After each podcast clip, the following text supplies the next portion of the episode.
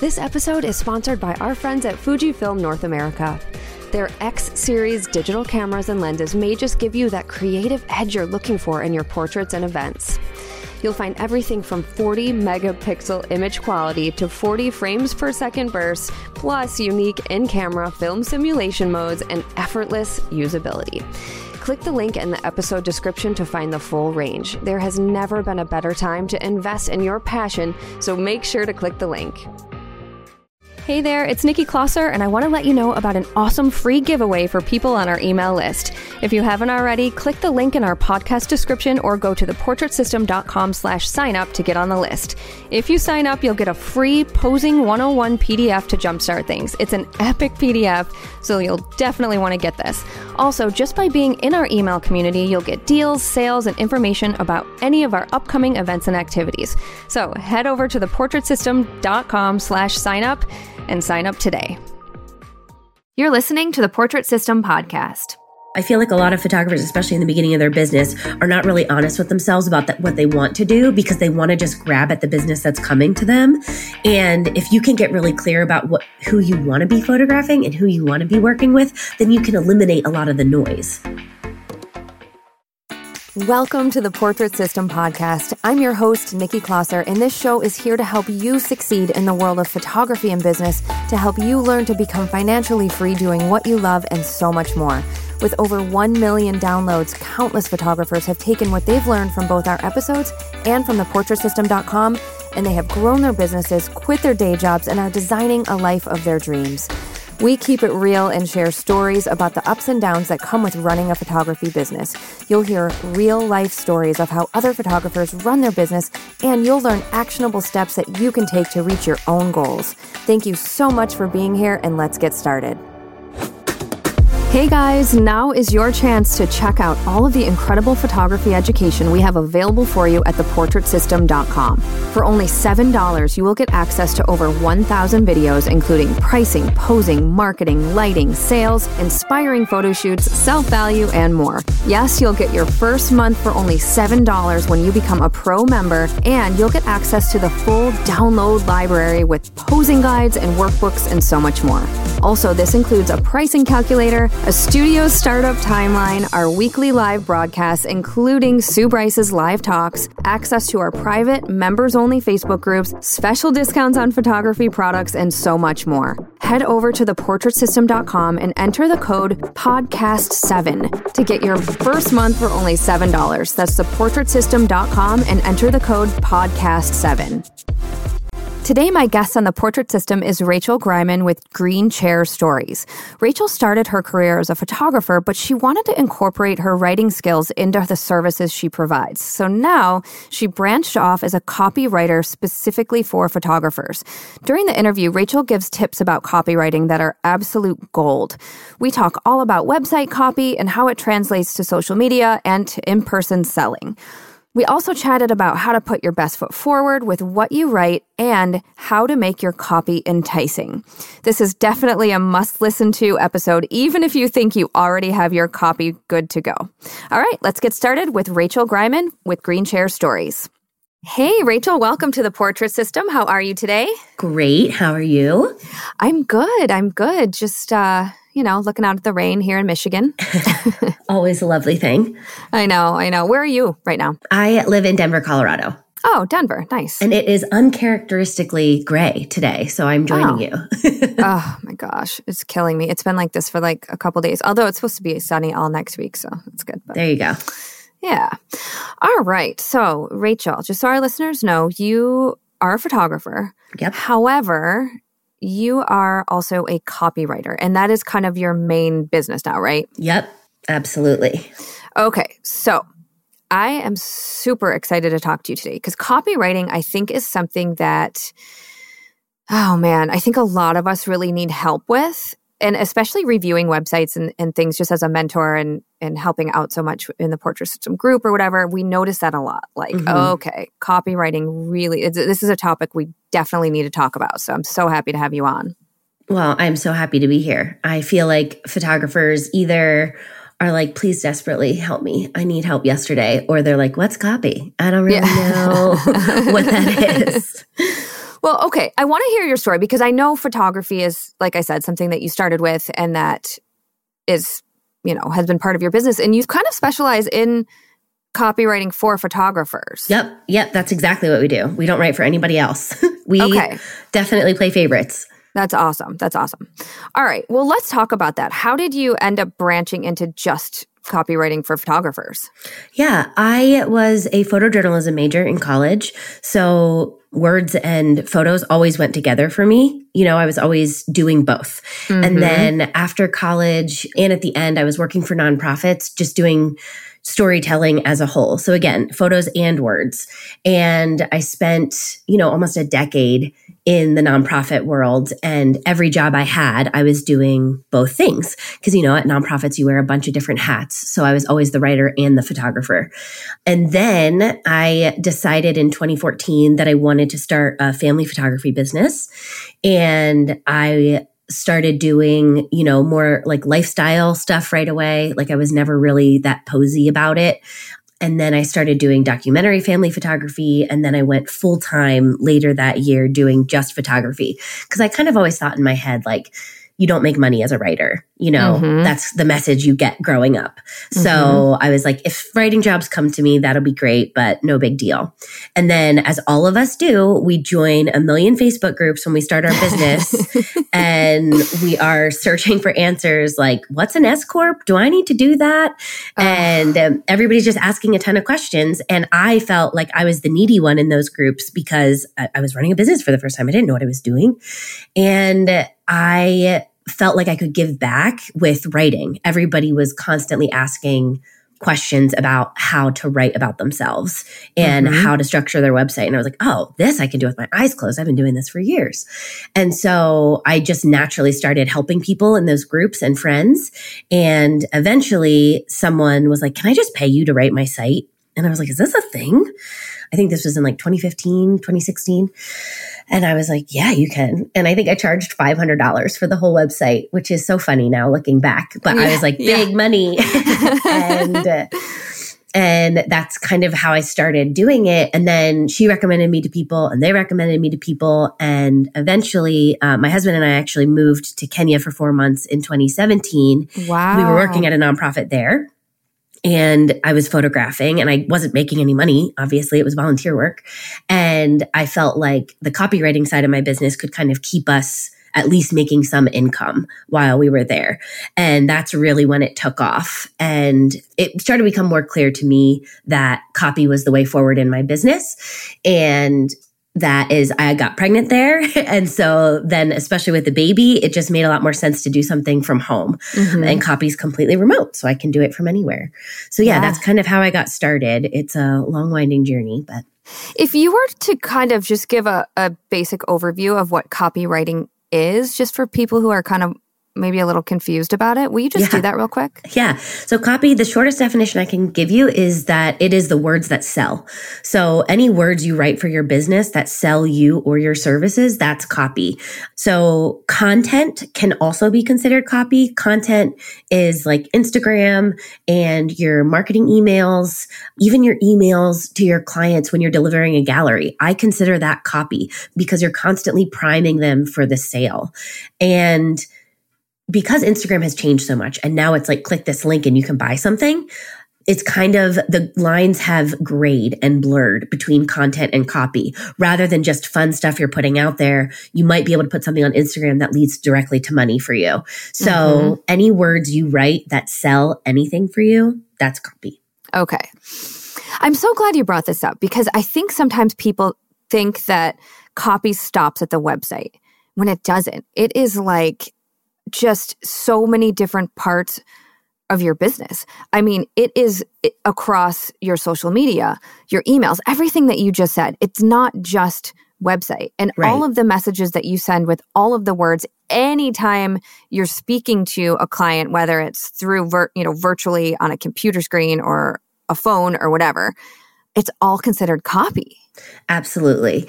I always say, though, all lo- roads lead back to your website because I think a lot of photographers, because Instagram has become, you know, a more all-inclusive platform where you can get a lot, like you can communicate a lot of different things in your one profile now. Mm-hmm, mm-hmm. But I still think, and for my photo clients that hire me, they still come to my website. They have to come to my website to reach out to me, or at least most people are curious. I don't know any photographers who put their pricing on their Instagram. So a lot of people are going to like want to, you know, investigate and see what they can learn from someone's website. So yes, everything is copy, but all roads lead back to your website, which is why that's like your cornerstone piece of content. That is the place that you own. It's the place that you have complete control over, and it's the place where you either lose or sell people. Okay. Yes. This is such a great point. And I'm even just thinking about, I just hired my own photographer to do our family photos oh, uh, nice. tomorrow, actually. She's coming. And of course, that's exactly what I did. I went from her uh-huh. Instagram to her website, and then we had, you know, some just messaging back and forth. And you're right. It all does lead back to the website. Such a yeah. great point. And a lot of photographers ignore that part because they're like, well, they can just find me on Instagram, you know, mm-hmm, and they can mm-hmm. just see what I do there. But your website That is how is, I found her, though. I will yeah. say that's uh-huh. how I found her, through a hashtag. I uh-huh. hashtag Ann Arbor family photographer. Oh, that's awesome. Good for her. Good for her. That's great. But that's what Instagram is. Instagram is a tool to get found. It's not necessarily a tool, a tool to sell people and to make you money. Right. And I think people get that twisted a lot because they're like, well, all my leads come from Instagram. I'm like, yes, but listen to that word, leads. Your leads uh-huh. come from there. That's not where they clicked the buy button. Something else in your process led to them saying yes. Yes. I love this. This is so great. And also, I'm not going to lie, a bit overwhelming yeah. when you think about all of these different puzzle pieces that are coming together to like create this amazing like map of my, you know, language that I'm saying to all of these potential clients. So can we kind of break some of this down? Like, as maybe we start with, where do you start? Right. I mean, that's a marketing strategy. And I think having your messaging down pat and knowing exactly who you are, what you do, and who you serve, and how you do it, mm-hmm. you can't create a marketing strategy until you know those things. And having copy done or writing copy yourself or doing your own like message mining can get you those things. But until you know where your pe- who your people are and where they hang out, you don't know where to start. You know, right. maybe your clients aren't on Instagram. I feel like a lot of your listeners are probably portrait photographers, and maybe they're not searching for hashtags. Maybe they're using Google. And so maybe S E O is the place for you to start, but you're never going to know where to start until you know who your people are and where they hang out. Right. Okay. So how, I guess that means defining who you're trying to attract. Yes. And just starting with, okay, so if you're wanting to photograph high school seniors, you're probably going to be looking more at social media as opposed to Google. Totally. Whereas if you're looking at like a, you know, over fifty campaign or something like that, then you probably might want to look at Facebook. So like, you might guess, do a Facebook ad, yeah, you know, depending yeah. on where people are. But you're going to do that by practice mm-hmm. and by be getting really honest with yourself. I feel like a lot of photographers, especially in the beginning of their business, are not really honest with themselves about that, what they want to do, because they want to just grab at the business that's coming to them. And if you can get really clear about what who you want to be photographing and who you want to be working with, then you can eliminate a lot of the noise. Yes. Like yes. if you're a high yes. school senior photographer, I don't know much about that group of people because I have really little kids and all my nieces and nephews are like ten. So I don't know much about high school seniors, but I'm assuming a lot of them are on TikTok. Like if I were a high school senior photographer, I would be blowing up TikTok. Yeah. Yeah. But I would need to know that I like working with them. So I think it's really important when you're new to figure out who you like working with. And honestly, you got to kiss a couple frogs. Like oh, yeah. you have to oh, do yeah. some shoots that you don't like. I know when I started doing photography, I did a couple superposed sessions in the beginning, and I'm terrible at them. I am so bad at them, and I hated it. And I love that look. It just wasn't my jam. So I went more the documentary family route. I love to spend six to twelve hours with a family and just take pictures of what they're doing. But I had to get really honest with myself about the fact that I had to say no to the people who wanted posed images because that wasn't even a good fit for them. They didn't like what I was, mm-hmm. like there was a better photographer for them than me, even if they liked what I was doing. And I was going to like my business and my life more if I was willing to say, those aren't my people. And I completely changed my messaging and what I was sharing to make sure that people knew that's not what I did. Totally, totally. I'm even thinking back to my own messaging. And back when I decided, this was like seven or eight years ago, when I decided I was going to really specialize in personal branding, right. I was like, okay, what messages do I want? Everything that you're saying, I was going through this process. Like, uh-huh. okay, I want to, I know there are so many women who have businesses who hate getting their photos taken. Huh? So yes. that's who I'm targeting. And that was what my messages, messaging was centered around. And it went that the same messaging, I'm, I'm thinking about how I've always done this. Even like my pitch at networking meetings uh-huh. was similar to some of the language I was using on my social media and on, on my website because I knew who I was targeting. Totally. It really, when I think about it, that's something that helped to snowball those clients coming in is when I got that language down. Uh-huh. Yeah, that's exactly it. It's like truly the key to unlocking. It's kind of the same thing when you're niching down, you know? Mm-hmm.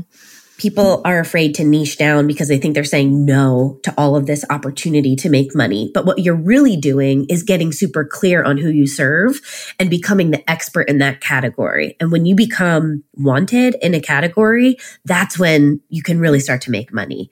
Oh, that's so, so, so true. That's exactly what happened to me. Yeah. Exactly. And I think too, oh, actually, okay, let me ask you about this. How do you feel about repeat messaging? Like, doing the same messages over and over. Oh my gosh, you have to. It's so obnoxious. I hate it. It's my least favorite part of my job because you really have to say something like eighteen times mm-hmm. until people understand it. And even if you're just tweaking one line or one word over and over again, people are not consuming every single thing you do. So I used to be so precious about, well, I said that on Instagram, so I can't say that in my newsletter. Or I said that on a Facebook uh-huh. post, so I can't say it on Instagram. And that's on my website, so I'm not going to put that. Oh my gosh, I have changed my mind so much about that. Now I repurpose my website content all the time. My website is an absolute beast. There are thousands of words on that bad boy. So if I'm struggling with an Instagram post, I'll just go over there and be like, what's the best thing I wrote on this page? Okay, we're going to make that into an Instagram post. Because oh, I love especially that. People on my Instagram, if you're a client who hired me, hopefully you love me. So if you see that and you're like, oh, I read that when I inquired with Rachel, that's not going to mean they're not going to like it, consuming that content again. Totally. And if I'm on Instagram trying to reach new people, that means they haven't been to my website yet. So why not give them something that draws them in a little bit? So once you know your message, you need to say it until you are so sick of hearing it. And when I know I've succeeded, it's like when my husband is rolling his eyes at me when he hears me saying the same thing over and over. I'm like, yeah, I'm going to say it until I'm blue in the face. Yeah. Yeah. But, you know, and I, I've said this on this podcast before, but I'll say it. I'm like, I'll say it again. Repeat messaging. No, I mean, sometimes it's going to take people hearing and seeing your stuff for years before they decide to book you. This has happened to me so many times. Same. And it's like eventually the message is going to stick and they're going to be ready and then they're going to book.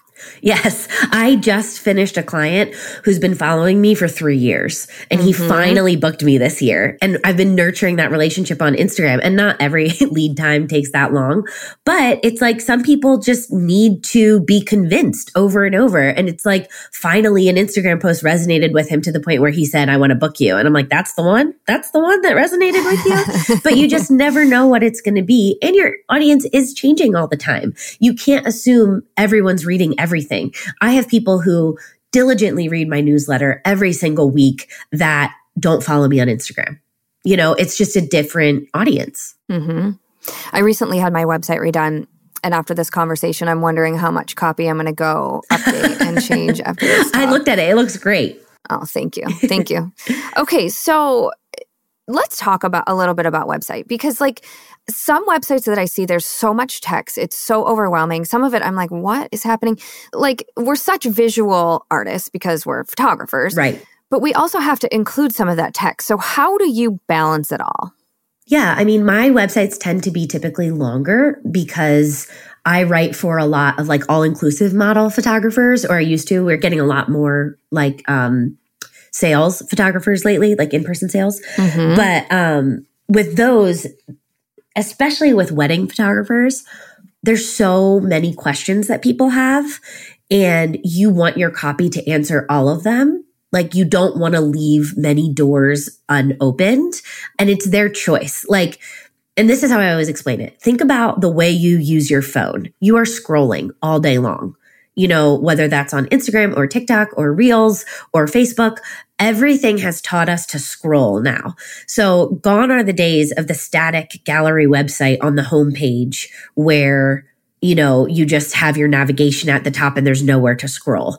You want your homepage to feel like a mini website all in one. You want there to be, you know, a paragraph about them right when they get to your site, and a little paragraph about you or your services, and then a paragraph about the experience, a bunch of testimonials. Like, you want people to use that thumb on your homepage, mm-hmm. because not everybody's going to read every word, but there's some people who are. People digest information really, really differently. There's some people that are going to read one thing that resonates with them and hit the contact button. Great.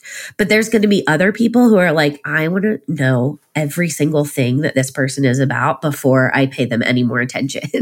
So they're going to read every single word. So obviously your work is really important. It's important to showcase that. It's really important to include photos too that support the copy that you're writing. You know, you don't want to write about how you're creating extremely authentic images and then have an extremely posed bridal portrait right next to it. Like, mm-hmm, you want to make mm-hmm. sure those messages match. But you also have to be aware that a lot of people have probably looked at your work elsewhere. You don't need an entire huge portfolio on your site anymore, because especially if you're somebody who has your Instagram set up that it's really updated. Like, you can have a portfolio page, but not every page needs to be a portfolio, if that makes sense. Yes, it does. It does. So I just say, like, try to limit your galleries to a portfolio or a blog page. You don't want other pages on your site to feel like a gallery, because people aren't there to look at your photos. They're there to see if they connect with you. So the balance is really, what questions do people have when they reach out to you, and how can you create a website that answers them before they have them?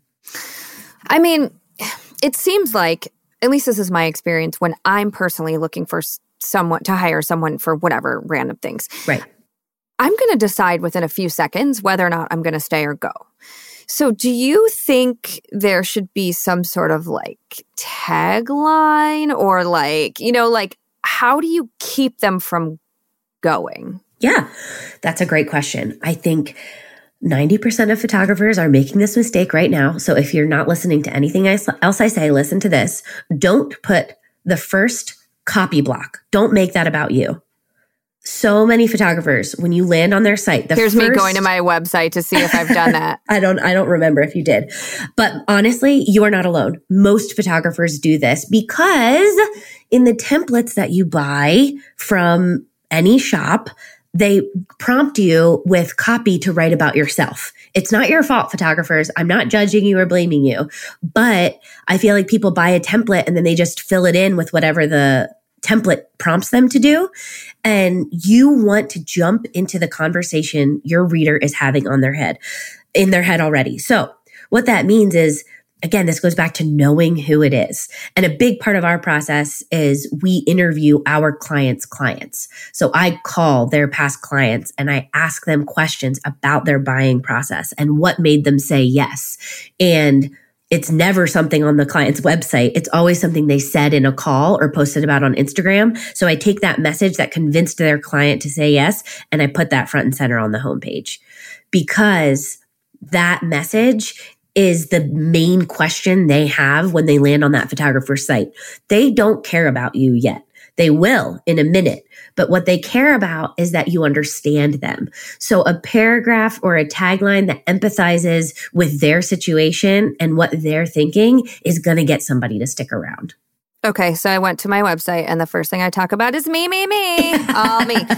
All you have to do is slide it down, though. I know, that's a good point. I, I mean, I will say though that I I feel like I'm a little bit different now, because I'm I I love right now. I'm so in love with teaching other photographers that I yeah, kind that is of different. Like, because I'm speaking to two audiences now. Yep. I'm speaking yeah. to my you know my photo clients who are not photographers, and then I'm speaking to photographers as well. So I I have to find that balance. But yeah, that's, you know, totally. That's, just for me. That's a different scenario. Yeah, yeah. But yeah, I feel like someone put out a Pinterest download that was like, figure out your tagline. And it's like blank photographer for blank couples. And every photographer's been using it for like ten years. And when you think about somebody that has, you know, three tabs or ten tabs open, looking for a photographer to hire for this specific thing, whatever they want to hire, how can you sound different from them? You know, mm-hmm. how can you not have that generic tagline formula right on your site? What can you say that is going to really resonate with the people you love working with the most? Right. All right. So at what point do you decide that I'm going to do my own copywriting versus hiring someone? This is a great question. And I think it's different for everybody, but my general rule of thumb is we won't work with people who haven't been in business for like two or three years at least. And they have to be in like active business mm-hmm. because I'm never going to ask somebody to invest thousands of dollars in my service if I'm not one hundred percent sure it will help them and be able to stick with them for a long time. When you're new in your business, you're figuring a lot out. You have to kiss the frogs. And if you hire a copywriter when you don't know what you don't like, then you don't know who you're writing to. And that messaging could change so dramatically over the course of a year or two mm-hmm. of business. So I always say, you know, bootstrap it at first. In twenty nineteen, I created this D I Y guide for photographers. That way, because so many people were reaching out to me that I was like, I'm not going to take your money. Like, this is not worth your investment yet. And they were like, but I don't know where to start. So I basically took our entire process that we do and created a guide so photographers can do it for themselves. That way, they're learning how to mine for messaging in their business, and they're learning how to figure out what they want to do and the kind of business they want to run on their own for a really low dollar investment. And then once they've kind of narrowed in on what they love to shoot, that's when you hire a copywriter. When you can look me dead in the eye and say, here are my three favorite clients and here's why, and here are the three things I hated doing, that's when you're probably ready. All right. So for those people who are still just not in a position to hire someone, yeah, or at least hire you, yeah. where can they find this D I Y thing so that they yeah, can get started? It's, it's just on my site. It's just on green chair stories dot com in the shop. It's Green the Chair pho- Stories. The okay. Photographer's Guide to Write Your Site Right. Okay. All right. So, I mean, let's say, you know, someone is ready and they know. Yep. You know, like, I guess, how do you decide if you're good enough? Like, do you have to be a good writer in order to do all of this on your own? Like, maybe a seasoned person still, it doesn't just have it in the budget. Like, maybe they have a good business going and everything, but they're still not quite there. Like, how do you just, like, do you have to be a good writer to do this yourself, I guess? No, you don't. I mean, obviously it helps. It helps if you can string some things along, but if you're going to do it yourself, like in my guide, I outline kind of the wireframe of every single section of what should go in which section and why. So it doesn't need to be, you know, the most poetic thing in the world if that's not who you are. It just needs to answer the questions that people have. So, like, I feel confident I could teach my husband how to write a website with, you know, a guide or like holding his hand a little bit, because the real key here is knowing your clients and knowing what you want, not necessarily knowing the perfect words to say. And I always say, let your clients do the writing for you. They're giving you fantastic copy all the time. They're giving you great copy in the emails that they send to you. When they inquire, you can glean a lot from that because they're asking you really specific questions. So you can look through all of your inquiries and say, okay, people seem to have this theme of question. How can I answer that better right away on my site? Or you can look at your reviews. You can look at how you made people feel.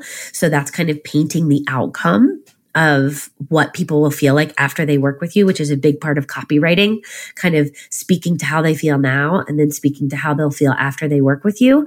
Um, you can call them. That's part of the guide. I tell people to call their favorite past clients and ask them why they hired you.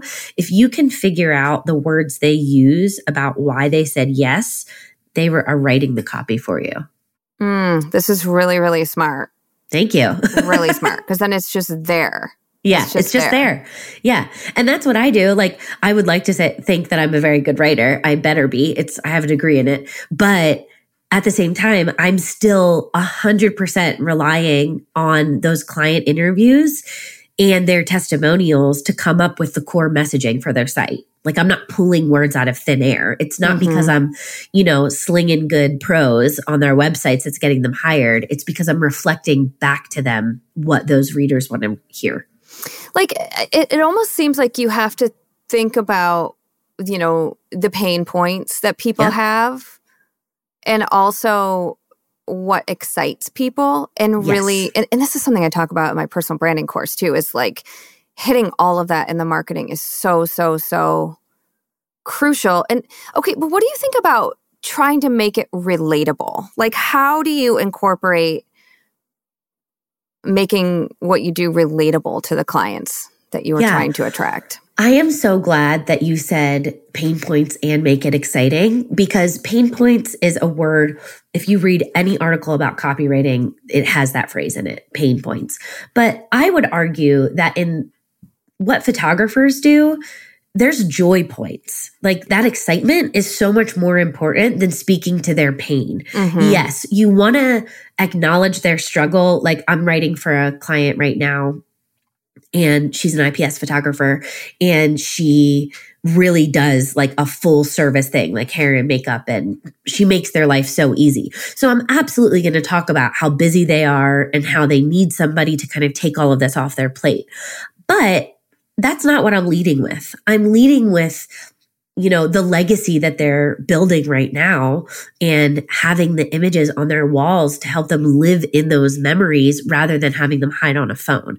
Like, you want to speak as a photographer to the outcome as much as you're speaking to their struggle. Definitely. I always put the struggle on more of the interior pages, because you, especially for wedding photographers, like, people are getting married. You don't want to start the website with like, I know you're so overwhelmed right now. Like, I've seen people do that, and maybe it works, but that's not my jam at all.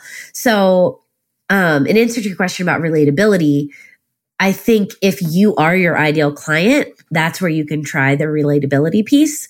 Like, for me, I my clients tend to be a lot younger than me. I have a lot of younger photographers who hire me.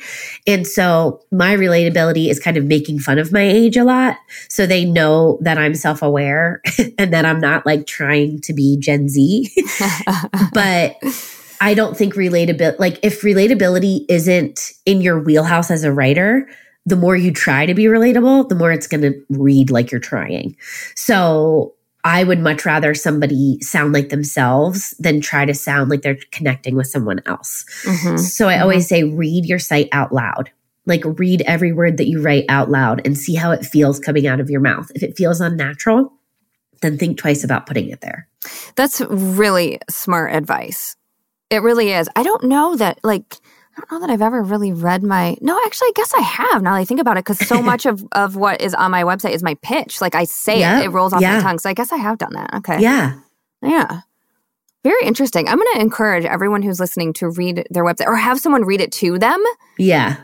So they can hear it. Yeah, this is good. And if you're having a hard time writing your site, this is another reason you don't have to be a good writer. Take a prompt or take, like, look at a section of your site that you're having a hard time with, and look at your best friend or your partner or somebody you trust and record yourself talking to them about what you want to say there. Just talk, mm-hmm. just stream of consciousness. If you could get the perfect message across, what would it say? And I guarantee you, if you record yourself talking for five minutes, you're going to come up with, you know, a golden nugget of a phrase that can go right there. Right. So, Rachel, you had said that you're working with a lot of sales-based photography, like yeah. photographers who do in-person sales. Uh-huh. How how might copy change for, for folks who do that? Because we, like at The Portrait System, we're all about in-person sales, even if it's yeah. doing, you know, a Zoom photo viewing or photo reveal or whatever. Just just having that contact as you're doing it. So, how how would that change? Yeah. And I mean, this is something that I'm honestly learning a lot about this year because we have so many more clients that are using this model. And I think it's a fantastic model. I did like a hybrid of sorts. I didn't do print products, but I did like a lot of like, hey, you get ten images for the session fee. And if you want to buy them all, it's this. So kind of like somewhere in the middle, like I uh, adore the model. I think it depends on your comfort level. I've written for some people who kind of want to keep their cards close to their chest and they want to sell on the phone, and that's fine. There's, I'm not going to change your sales process because of copy. But I also think that I value and appreciate people that are like, hey, here's my starting price. People usually invest X amount of dollars because depending on what market you live in and who you're marketing to, my answer completely changes. Because if you're a luxury photographer in a huge city where people are really used to this kind of sales model, then you don't have to lay it all out there. They know what they're getting into. You don't need to explain it. But if you are in a town where there's a lot of all-inclusive shoot and burn photographers and people do not know how this works, you're going to have to give them a little bit more information before they reach out to you. Yeah, definitely. So I think it's not necessarily about the messaging that changes, but more about the amount of information that you give. Like there is just not one way to sell to all the different kinds of clients and in all the different demographics. Like if you're getting a lot of like, let's say family photographers, if you're getting a lot of parents inquiring with you that have only ever paid three hundred dollars to get all the digital files, you're going to need to do a little bit more coaching on your website about why it costs X amount to get ten digitals. Does that right. make sense? Yeah, absolutely. Absolutely. We have this on the Portrait System website. We have this five contact points of sales videos. Yeah. And it starts all the way from like networking, during the photo shoot, during the consultation, all of it. It's just, it's all so incorporated. But I, I'm just wondering if... So let's say someone is doing in-person sales, like the language that people use during the actual sales process. So like not even just the written words, but as they're yeah. speaking it. Like, you know, how do you translate from print, you know, just what you're saying on your website and all that into how you're speaking it, I guess? Yeah, I think it's all about honesty. Like mm-hmm. I think if you can honestly say, hey, I used to do it this way, and this is what I saw with my clients. They never printed a damn thing. And now I do it this way, and my clients have these gorgeous gallery walls, and they're thrilled with it. You know, speaking, and this is where the relatability piece can come in. Talking to somebody about what you've seen by selling this way, by structuring your model this way. And I have even as gone as far to say, like, this isn't about me making money. This is about how I can serve you best and what works best for this season of your life. And again, this all comes full circle back to knowing your clients well. Like, if you know what they're struggling with and why this is hard for them and what they want at the end of the day, then you can highlight the parts of your sales process and the parts of your model that serve them. Should you be talking about this, you know, any part of the sales process in your social media and that sort of thing, or just save it for like the pricing P D F and the website and that sort of thing? I mean, I don't think that there's a one-size-fits-all answer to that. I think it completely depends on your comfort level and who you're talking to and who you're attracting. Okay. Because some people might get turned off by that. You know, like, mm-hmm. I, again, I'm thinking of like New York, L A, these like really high-end clients that are like, well, we don't care. I don't need to see how much it costs on Instagram. I'm going to pay whatever mm-hmm. you charge because I love your work, you know? But that's somebody that's been in business a really long time. If you're somebody that's just starting out and trying to get more sessions and trying to figure it out, you might need to educate people in your town about why it's different and about yeah. why you cost this much. I wonder if, yeah, and, and I'm I'm not even thinking like instead of not necessarily sharing prices, but kind of like, okay, you know, showing behind the scenes of the clients coming back and seeing their printed photos or doing like a screenshot of you doing oh, I the think Zoom that's reveal, awesome. Like that sort of thing. I think that's awesome. And, you know, something that I've seen really effective for this kind of model is like video testimonials of people who have done it, talking about like, oh my gosh, I can't tell you how valuable it was to sit there and watch my slideshow of my mm-hmm. family. You know, like if you can get your clients speaking for you, building that social proof, either through written testimonials or video testimonials, like, and that is such an easy thing for you guys to get because you can give them a print. Like you can be like, hey, can you send me a video of your experience doing this kind of thing? I'll give you X whatever for that. And that is so valuable. When I get video testimonials from my clients, I always get a ton of inquiries. Yeah, yeah. Because it's trust. It's building trust. And that's all that sales photographers need to do is building trust in your process and building trust in you that you're going to take care of them and that you have their best interest at heart. Yeah, I like that. And it, we've talked about this before on this podcast where it's about people will book who they know, like, and trust. Yep. And I think you can build so much trust through through your words. Absolutely. And yeah. through other people talking about you. yeah. Uh, yeah, absolutely. Absolutely. I mean, that is like, it's huge. It's huge. I mean, businesses that can run off of referrals.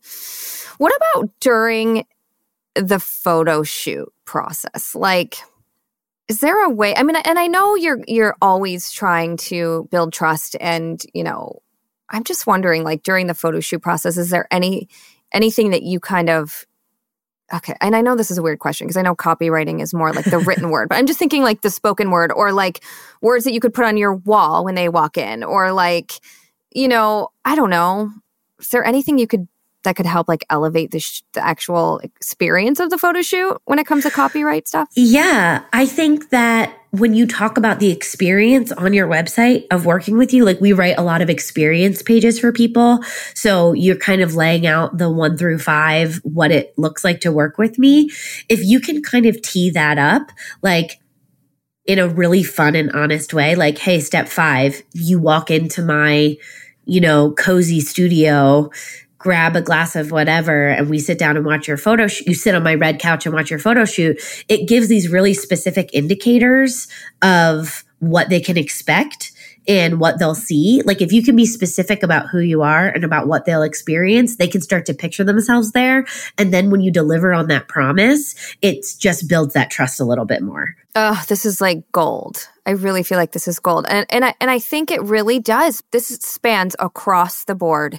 It is from the second that service begins. And, it, and you're serving them even just through your social media without them even realizing it. I feel like it starts from the second you're trying to attract clients uh-huh. all the way through when they're done and asking for the testimonial and just all of it. It's It really is. It's all so important. Yeah, it is. And your copy can really clarify some things that you feel insecure about or some things that you're not sure about how to handle in your business. I can't tell you how many people, after going through the process with us of having their copy written, have changed fundamental parts of their workflow or what they do because they realized it wasn't serving them or their clients well. Okay, so maybe an example, and I could be wrong on this, but like sometimes clients expect like a sneak peek. Right. And the way that we do with I P S, we don't usually do that anymore. So right, it's like right. you, in in just two weeks, you will get to come back and see. So like you're yes. setting that expectation maybe? Yeah, absolutely. Or people that were sending these like really lavish gifts and it, it's like, why? Do people oh, care about yes. that? Do they ever yes. use that? Totally. Or, you know, or emails that they would send. Mm-hmm. And it's like, how many of your clients actually take you up on the wardrobe side of things? Mm-hmm. Like, do we actually want to send that email or is that just kind of overwhelming them at this point? And so just, it gives you a chance to look at what you're saying you're going to deliver from the jump, like on your social media and on the homepage of your website, to what the client's real lived experience is and trying to get those to match as closely as possible. That's where the like, no trust factor comes in. Mm-hmm. I remember when I first started and I was providing like cheese and strawberries and chocolate and all of this. Yeah. And the only one eating it was me and my makeup artist. And I was like, this is dumb. I'm wasting so much money. yeah. And the clients, for some reason, are not eating it. I don't, I mean, totally. I would eat it if I was a client. I don't know why they weren't. I don't know. Maybe they were nervous, but. Maybe it saved you a lot of money, though, to take that oh, out. Totally. It absolutely it did. I mean, you're talking fifteen bucks at least. Well, I lived in Seattle. We'll make it fifty-five dollars yeah. a shoot, you know? Totally. So, wow, this is all so great. Now, if someone were to actually full-blown hire a copywriter, whether it's you or someone else, and I know uh-huh. you have a team of copywriters as well, but what can someone expect to spend to really get a quality job done? Yeah. So it ranges. And I always say, like, just like you are not the photographer for everyone. I am not the copywriter for everyone. And I have a long list of referrals of people who I really trust. And it's like, I just want to make sure people are getting the best experience with a copywriter. I don't care if it's us or not. But honestly, you should not spend less than five thousand dollars on a website. Like, that's a pretty good litmus test for people. On the full website, including copy or just yes. copy? Just copy. Okay, just copy. Got it. Yep. So just for a copywriter, it should be like five to ten thousand dollars because people are going to be giving you those core messages that you come back to all the time. They're going to teach you what people like about your process and give you just kind of like this pillar to come back to time and time again when you're trying to figure out if you want to say yes to a client, if you want to take a certain job, like. Copy really, and your message is really the cornerstone of your business. And so I would say that's probably what you can expect to spend a minimum of, like, I, I'll say four grand. Yeah. Okay. That's fair. And if you think about it, like we, most of the people that we interview on, on here have anywhere between fifteen hundred and, you know, four or five thousand dollars average shoot sales. Exactly. Yeah. I always so. say like, I try to stay, keep our pricing in line with our clients and what they charge for mm-hmm. one session. So, and a lot of what we write for is wedding photographers. And so it's, it's always around what they charge. Yep. Yep. That makes sense. How, would your messaging, I mean, obviously it's going to change because it's to different clients, but like, yeah. how would it differ for wedding photographers and portrait photographers? I mean, it, It's a completely different business. So yeah. with weddings, you know, you're talking about somebody making the biggest commitment of their life. And so the copy really revolves around that relationship, mm-hmm. not necessarily like the photographer's vision, if that makes sense. Yeah. But like, I know on your site, you talk a lot about being a creative director, right? Was that your site that I saw? Um, more so about I will like pose and direct you and I will help you through this. Like, right. don't worry, I got you. You're right. going to feel beautiful, that kind of thing. And here's where the pain point comes in. Like for a couple, they're looking for somebody to capture their love. For mm-hmm. your clients, like I would be your ideal client. I want somebody to tell me what the hell to do with my hands. Yeah. And yes. so uh, like that's where the messaging differs. You are meeting them in a different place. Mm-hmm. You're kind of solving a problem for me. Wedding photographers are meeting somebody in the most exciting phase of their life yeah. and kind of relieving some of the stress that can come along with that. And they want their love to be showcased. I want you to make me look like a boss babe and make me feel beautiful and confident in a way that I don't look every day in my life. Yeah. So yeah. I think portrait photographers have a job of I need to trust you that you're going to make me look better than I see myself.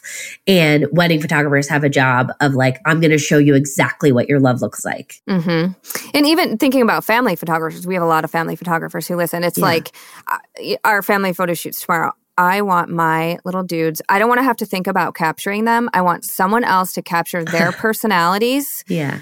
individually, however they are behaving tomorrow. How whatever happens, it is going to be real life and I am going to eat it up because I yeah. want those moments with my little dudes. So yeah. like that's the type of messaging I look for is like. And ugh. What you look like your interaction with them. Like mm-hmm. I have so few photos mm-hmm. of me with my babies and like I want a photographer that's really going to prioritize my connection with them. Yes, yes. That, yeah, now that I'm thinking about it, when I was looking through Natalie's work and, and why I hired her is It is. It's the mom and kid yeah. connection that she has when I was scrolling through her Instagram. Yeah. I think the reason, not even realizing this, that I hired Natalie is because of the like mom and child connection that she has on her site. Like I cannot tell you, I have selfies with my children. My husband does not think to take our same, photos unless I am same. in the most unflattering I know. position. I'm dead asleep with a ch- one child under one arm and the other, and I have like drool coming out of my mouth. I'm like, thanks, babe. I'll keep that for me. Of course, I yeah. love those moments. I'm not saying I always have to look like amazing, but come on. Like every so often, you know. Well, especially as moms who are photographers like us, like I make my husband look like a model, uh-huh. like in my images of him with the kids. Like he has thousands to choose from. And I look at mine and I'm like, that that's the best you could do? Yep. Like, yep. Good try, but. Yep. Let's try that again, honey. Yeah. Yeah. No, I, it's so funny. Yeah. So, well, this has been really, really great. And I think I think people are definitely going to have a lot to think about and a lot to tweak uh, in their messaging, on their websites, everywhere. So this has been yeah. so, so, so great, Rachel. Really, really appreciate it. Thank you so much for having me. This was so fun. Well, I and I do have a couple more questions. I always ask this at the end of each episode. And I know you are a photographer, so I'm still going to yeah. ask you this first, the it. first question, which is, what is something you can't live without when you're doing a photo shoot? Snacks. Snacks. I'm usually with a family for like six to twelve hours. Oh, that blows so my mind. I don't like to rely on them to feed me entirely. So my bag is full of snacks. And I always bring my little Polaroid too, so I can give them a couple like fun, oh, like in the moment. Cool. Yeah. yeah. That's very cool. All right. And number two is, how do you spend your time when you're not working? Whew. I mean, it has been a lot of family time the past two years.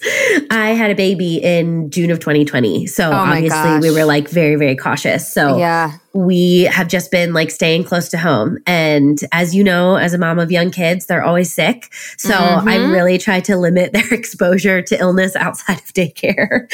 So we do a lot of crafts. We do a lot of hanging out in the backyard. Um, I am on TikTok a lot more than I would like to admit when the kids aren't around. I just feel like this phase of life is a lot of like going from one room to another and just trying to keep the house running. Yes. I feel like alive, hobbies. Everyone, yes. Yeah, everyone's fed. Exactly. My hobbies include like driving to do a grocery pickup and being alone for a second right now. Oh, I know. I'm like, I'll go grocery shopping, even exactly. though I loathe grocery shopping. I'm Same. like, I'll it's, go, babe. Don't worry. It's a highlight. I am very interesting, just not right now.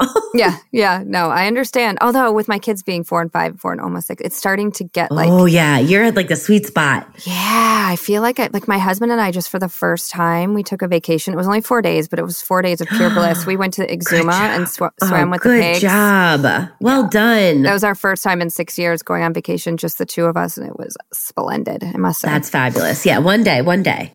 Yeah. All right. Number three is, what is your favorite inspirational quote? Oh, gosh.